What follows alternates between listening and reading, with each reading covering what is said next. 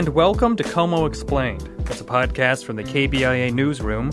We take the thorny issues and politics that affect our community and we break them down.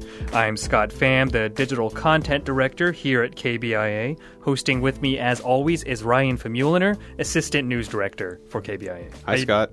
Hi, Ryan. How you doing? I cut you off. Sorry about that. You screwed me totally up. stumped. Well, Yep. I, I don't know. I, I, I never know what to say when you ask me how I'm doing, so I was trying to cut you off. But Because- I am doing well. Is it because I we're pretending like we haven't been talking for the past hour? exactly. exactly. Yeah, no, I hate that. Maybe I should stop asking you that. That's okay.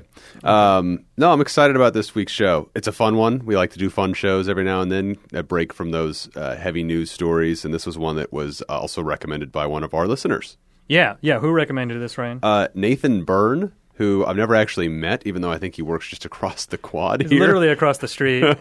um, but he's the managing editor at Newsy, uh, so some folks in our newsroom know him, and uh, he threw it to us at, on Twitter maybe a month ago now, I mean, probably longer than that. Yeah, yeah, exactly. Uh, yeah, so he threw this to us at Twitter, and he said, uh, "Hey, do what you guys should explain roadkill. Who picks up that stuff? What's up with that?" Yeah, I think Right. one of his complaints was I think he thought it was around for a long time here, you know, based on compared to other places he lived, that it takes a long time to get it cleared. There's more of it, maybe. Um, so we kind of tried to get that answered, or at least understand a little bit of how roadkill works in Missouri, specifically our area. Yeah. So stay tuned for that.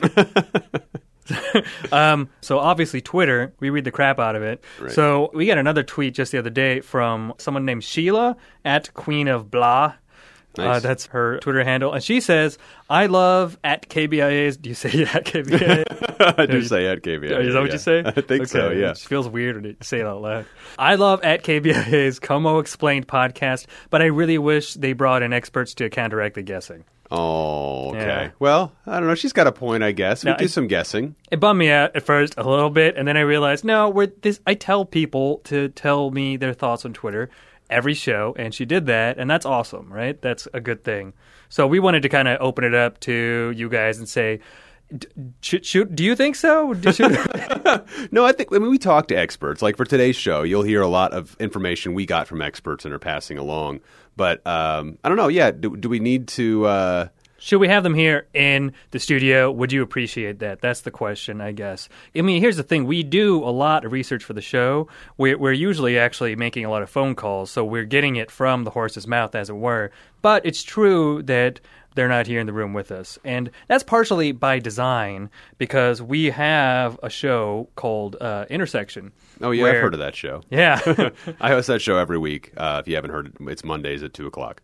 Exactly. So Ryan is there every week talking to newsmakers, uh, important people in the community who are close to big stories that are happening every week. So part of the concept of this show is that uh, those newsmakers, they, they're what they say is interesting because they're close to it, but they're kind of bad at explaining the context because they're so close to the story. So Now we're just explaining the concept of the show. If you've already listened to it, you're like, shut up and start talking about what the show is this week. there's But two microphones. I, There's on- one man and another man. Yeah. No, it's so. All that to say, if you agree with Sheila from the land of blah, um, please let us know. And uh, you know, we'd like to have any feedback because we definitely are, are open to anything on this show. Okay, so right. um, so now roadkill. So Ryan, you drive on highways a lot. I, Yeah. I am uh, more of a A person, Person- without a car. a person who doesn't own a car. Is I don't know if there's a noun for that, but that's the kind of person I am. Do you see a lot of roadkill? Yeah, sure. I mean, I don't necessarily always notice it unless it's really gruesome or big or in my way. But yeah, of course, you see roadkill all the time. Highways, you'll see it there, and um, you know, busy roads. Yeah, that's pretty routine, right? I mean, you surely you see it on roads you're biking by. I do Yeah. actually. It's actually now that I think about it, I probably see it more often than you do because you are zipping by. I'm whizzing by. just and, just yeah. like just I don't know what you're doing, air guitaring in there. In That's your car, exactly just- what I do at Uh-huh. 70 miles an hour. Yeah, every exactly. And me, I'm going by, you know, 12 miles an hour, looking and smelling everything. Gross.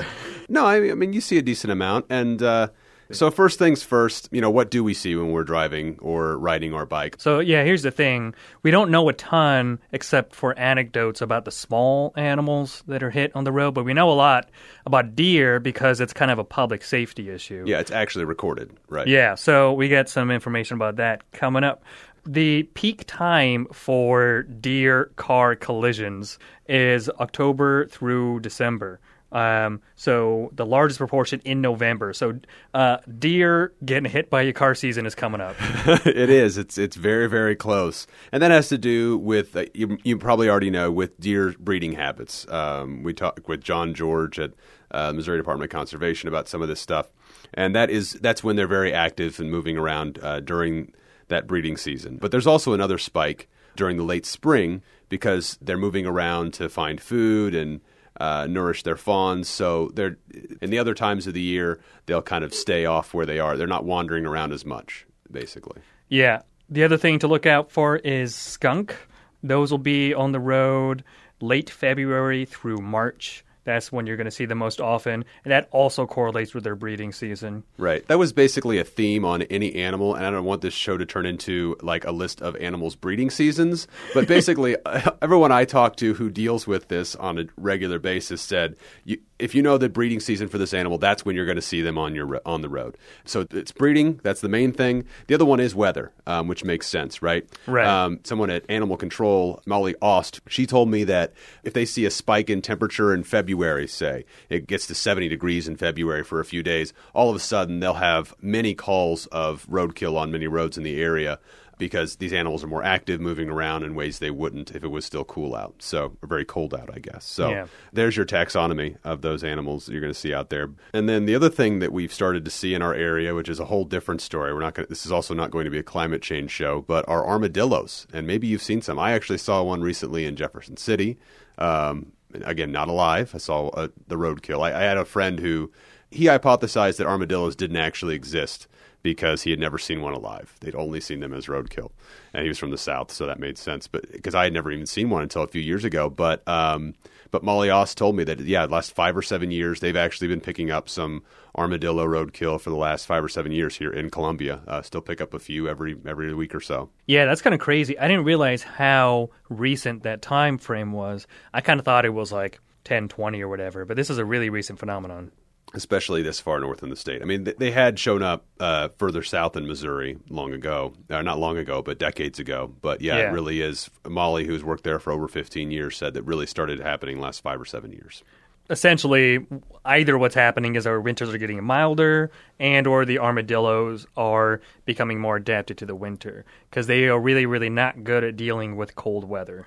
Right. The other crazy thing, just if you haven't ever looked this up, Scott made me look it up when we were looking that armadillos, one of their defense mechanisms is rolling up into a ball. If you've never seen that, I would recommend it.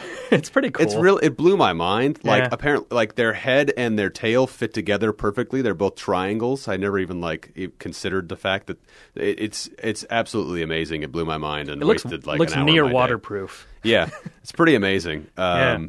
Yeah, so check that out since you're probably not familiar with armadillos like I wasn't, since they weren't from our area, but now apparently they are. All right, so now we know what gets hit, but now the real question that we want to answer here is how does this stuff get off the roads, right? Why does it stick around on the roads sometimes for longer than it seems like it should? Literally stick around on the roads. So, who picks up roadkill? That's a simple question, right? Yeah. Not so here, here's the though. first thing: there is no uh, roadkill department of the government.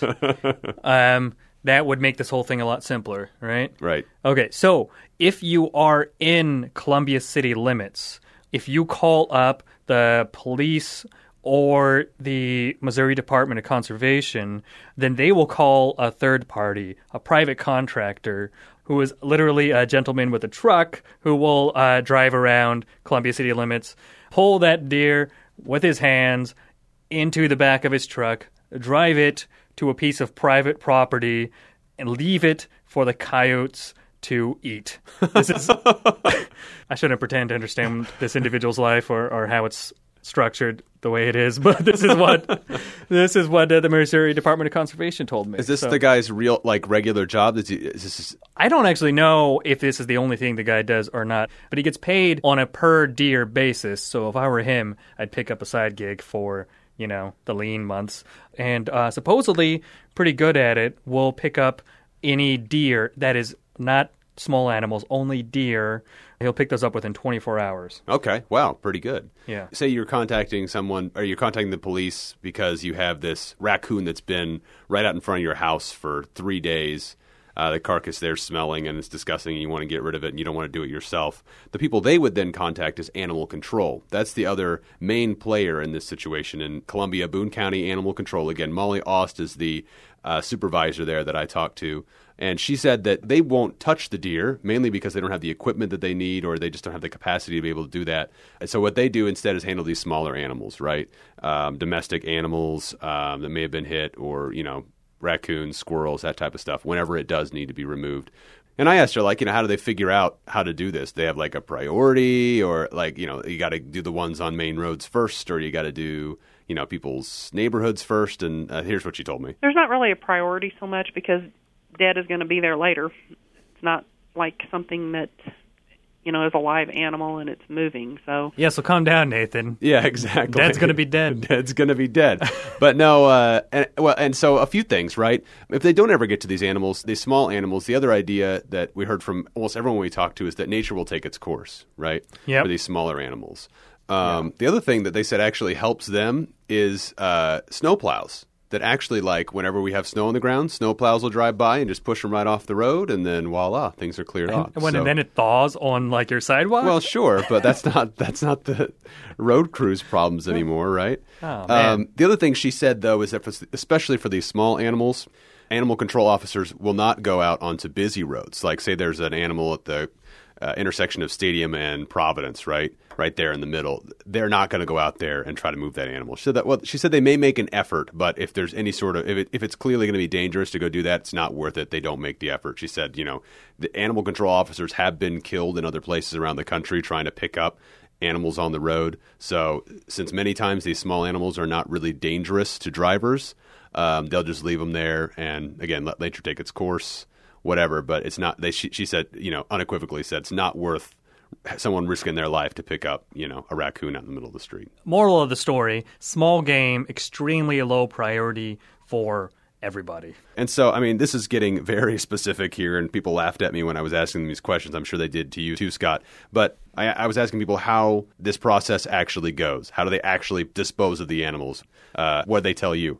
So I talked to Tom Struther at the MDC, the Missouri Department of Conservation. He's the regional supervisor for this region, the central region, and he told me that yeah, you know, it's it's kind of difficult sometimes because these deers can get up to 150 pounds, and that can be a challenge even with two people. I kind of in my head I was wondering like, do they have some kind of tow cable, Yeah. or is there some kind of like deer slide. it's I don't know how I've never hauled a deer into a truck. Apparently, uh, that's simply what they do. They just uh, put gloves on, grab it, and toss it in the back of a truck. You know, this morning I didn't see this until just before the show. Uh, this morning I was very busy, and and I realized I didn't have the answer to this question. Tweeted at MoDOT to ask them because I didn't have this call back from the MDC yet, and I said, "Hey MoDOT, wh- how do you guys pick up deer or is there some kind of deer technology?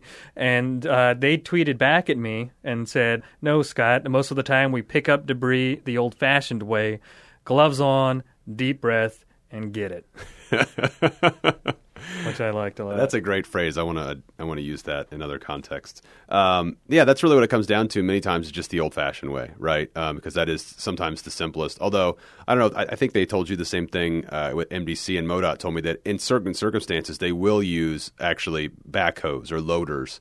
yeah really the mdc large- won't but if the roadkill is on a state highway then it's modot's deal it's the highway department So they'll use it occasionally, but most of the time it is going to be the old fashioned way. There's also this uh, incredible piece of technology um, that we have a video of that you need to check out. It's called a gator getter. Um, and it's got like a picture of an alligator on the side and all that. And uh, man, it's just so cool. Um, it also is like such a simple device. I don't know how it didn't exist before, but they put it on the front of like the trucks they would use. It almost looks like a snowplow actually when it's on the front of this truck. But it, it's got a ramp on the inside of it, and the truck will be driving down the road 70 miles an hour and just hits debris and it gets sucked up into this little device, this little storage container. Uh, apparently, it's only been around for a few years. Uh, MoDOT got one of the first ones in the country, like one of the first four that went out to different uh, agencies around the country. First person I talked to about it called it the tire getter. Basically, you think about that kind of debris. That's the stuff they need to clear right away. But it is capable of picking up deer. It is capable. It's been tested at, with like a 120 pound. I think it was like calf. Um, yeah, so pretty amazing actually. Yeah. Um, so check that out. Things could be different someday, but still, that's not going to be used very regularly for these small animals that really they usually just kind of leave. Especially MoDOT uh, will often just leave uh, for nature to take its course. Uh, I mean, I guess the other question I had was, how does the process work? Right? Does people like? Is it like, oh, if you saw it, you got to pick it up? Yeah. And the answer was kind of mixed. I mean, basically, what I heard, I don't know if you heard the same thing, Scott, but from the people I talked to, yes, if you have time, go ahead and pick that thing up. Don't just drive by it. But there's no like policy that you, ha- you know, once you spot it, you like I used to work at a grocery store. Like if you were in the bathroom and there was a mess, if you saw it, you were supposed to clean it up. You got in trouble if you like came back and you know there was a mess and you didn't pick, didn't clean it up. Not that kind of thing, right? It's uh, Because it's so low priority. it's so low, low priority. Again, the priority is live animals for animal control. The priority for MoDOT is definitely not, you know, uh, something that's a little gross on the side of the road. You know, it's driver safety. Yeah. And because there's all this concentration on driver safety, the main thing that people care about are deer. I mean, you mentioned that before. We have some good numbers on this. So yeah, the State Highway Patrol, we have the data from 2011 that they put out on deer crashes uh, with vehicles. And it's got like this map with plots of all the accidents from the last year and all kinds of great data. So again, this is where we can really have source material. So Sheila, hopefully you like this one, uh, where we have good facts for you this time, as opposed to some conjecture. But they went through and ran the numbers on deer crashes in the state. This is from 2011 again. Uh, Missouri had 3,563 deer vehicle strikes, which basically works out to be one deer strike every two and a half hours in the state. It doesn't sound ominous. Yeah, it does. It Yeah, does. like between lunch and us doing this podcast, somebody has hit a deer with a car. I know. Uh, well, and and then also one person is was killed or injured every 23.1 hours. So every day, Every day. someone is killed or injured in a deer accident. It sounds like the kind of thing you run in a commercial when, like, I don't know, those commercials for you know dogs that are in dying in humane societies or whatever. You Yeah. know? So deer are a problem, right? I mean, yeah, that's they kind are of a the idea problem. It is kind of a weird thing to think about, but it is a problem that people are trying to solve.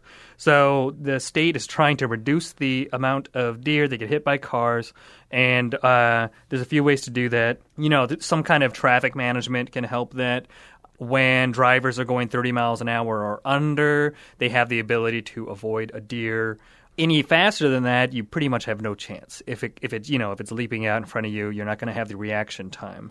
Our sources tell us too that the way you deal with a deer, if you see it, is you got to brake. If you try to move out of the way, you're probably going to hurt yourself or it. You just keep going straight and brake. Yeah, and that's the thing about these numbers too. They don't record those accidents we're ta- you might be talking about there that are caused when you swerve to miss a deer and get in a car accident instead. Those aren't counted in this. Is only when you actually these numbers only refer to actual incidents where cars hit a deer. Uh, well, I guess one other thing you know you'll, men- you'll also notice they'll put signage up in areas where deer often cross, right? And you know those aren't just thrown up there randomly. Obviously, you know I can't tell you how many times I've driven by an area where I've seen that, and then you know a mile later, within a mile, I'm seeing a deer cross or seeing a deer on the side of the road. You know, it's but there is the other way to try to solve this problem is to have less deer. Just to right? have less deer, reduce the amount of deer that exist. So obviously there are hunting seasons, and that is part of how deer populations are controlled.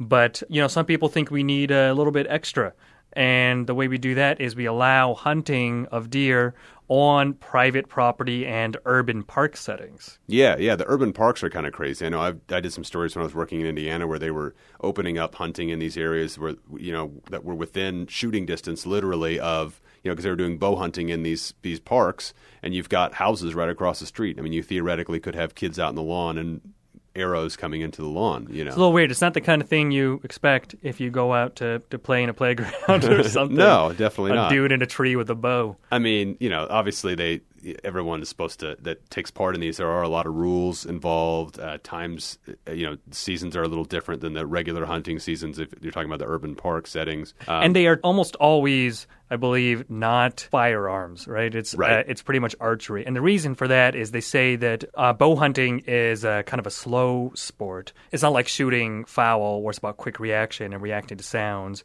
You line up your shot, you take a long time, so there's very few errant arrows. Right, and arrows don't go as far as bullets, right? Yeah. Bullets, if fired at the wrong angle, go forever. And, and sometimes there are also rules involving you have to be hunting from a stand, right? So that you're shooting down as opposed to shooting, um, you know, parallel with the ground. So, so anyway, that is one tactic that everyone, you know, all over the country, entities have started to try that. You know, not always just for the fact of keeping deer off the roads, but that's one of the big motivations many times. Yeah, exactly. So to be able to hunt, you have to be at least 15 years old.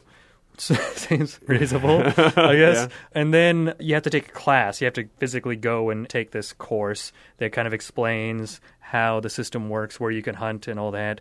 Those classes for this year are over. So if you're uh, a podcast listener slash urban bow hunter, you're out of luck. Sorry, guys. I'm Or- pretty sure that's our audience is Yeah. urban bow hunters. That's what we target. So in August of next year, they will announce the dates for the next course. So it's kind of early in the fall, late in the summer. You need to know about this. Uh, you get a little permit thing. It's good for two years, and it allows you to hunt on a bunch of areas just in the Columbia area. A few notable places are there's a property on Oakland Church Road. There's the actual city landfill that's northeast of town uh, the Grindstone Nature Area, Gans Creek Recreation Area, and a few other places. We'll put a map on the website. Right. So, in recent years in Columbia, we've seen a decline in deer car accidents. It's hard to say if it's because there's urban bow hunting or not, but simply a fact that in 2005, we were kind of at a peak of deer car accidents with 58 in the city in a year. And remember, these are not counting the ones where you swerve and there's and you don't actually hit the deer. We've been on a decline since 2005, and as late as 2011, which is the last numbers we have, we only had 10. So we're getting down there, and that's good. again to get back to Nathan's original question, are we are we worse than other areas? For our area our size, we're actually much lower on the list than you would expect. Twenty fourth, we're tied for twenty fourth among cities for the amount of deer accidents we have. So you can equate that with the amount of deer, dead deer you'll see on the side of the road. I mean, the cities that are, are ranked near us are Wentzville, Blue Springs, Bowling Green, much smaller, but Blue Springs, Wentzville are kind of those like suburban areas of Kansas City and St. Louis. So we're we're lower than you would expect to be on there. But you know, there are other other factors to that question. We kind of talked about a little bit to answer that question, and um, you know, why if things are worse here, why would that be? I guess is the question. That, that's what I posed to Molly Austin. You know, it's obviously hard to quantify, but you know, one thing she pointed out is that they really are a complaint-driven department. So somebody might call and say, "This, you know, this raccoon," she said, "this raccoon's been out in front of my house for a week. Why hasn't somebody picked it up?" It's like, well, it's because you just called me for the first time. Now I'm going to go pick it up. So one, Yeah. the answer to the question may be. Why is it so bad here? Is because you're not calling me to tell me that it's bad.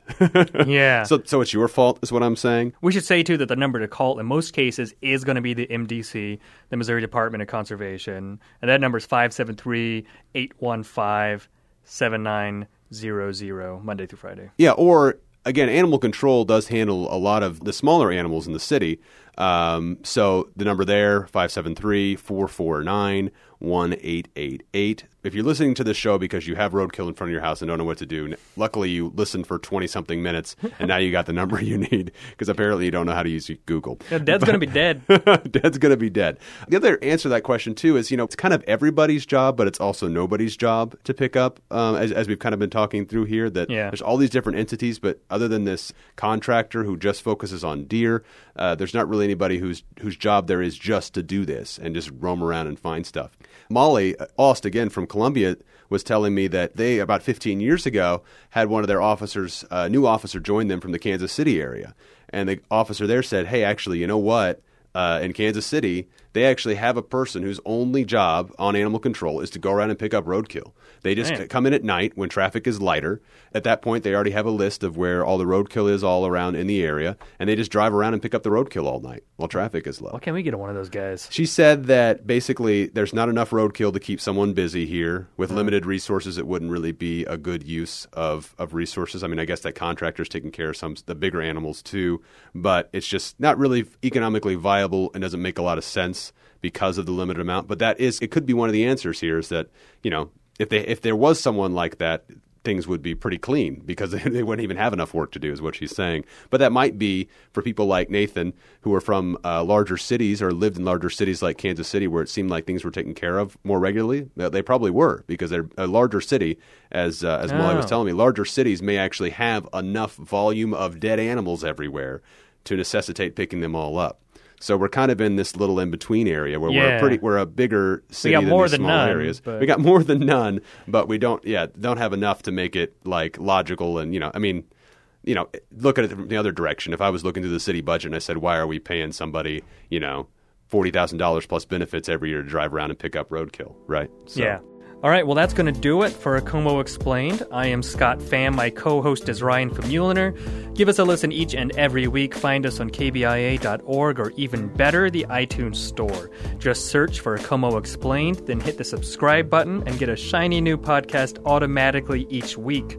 If you've got a comment or a show idea, we love both. We'll even talk about you in the podcast. We proved it today. Email us at news at kbia.org. Tweet us at kbia. Thanks for listening. Bye Okay.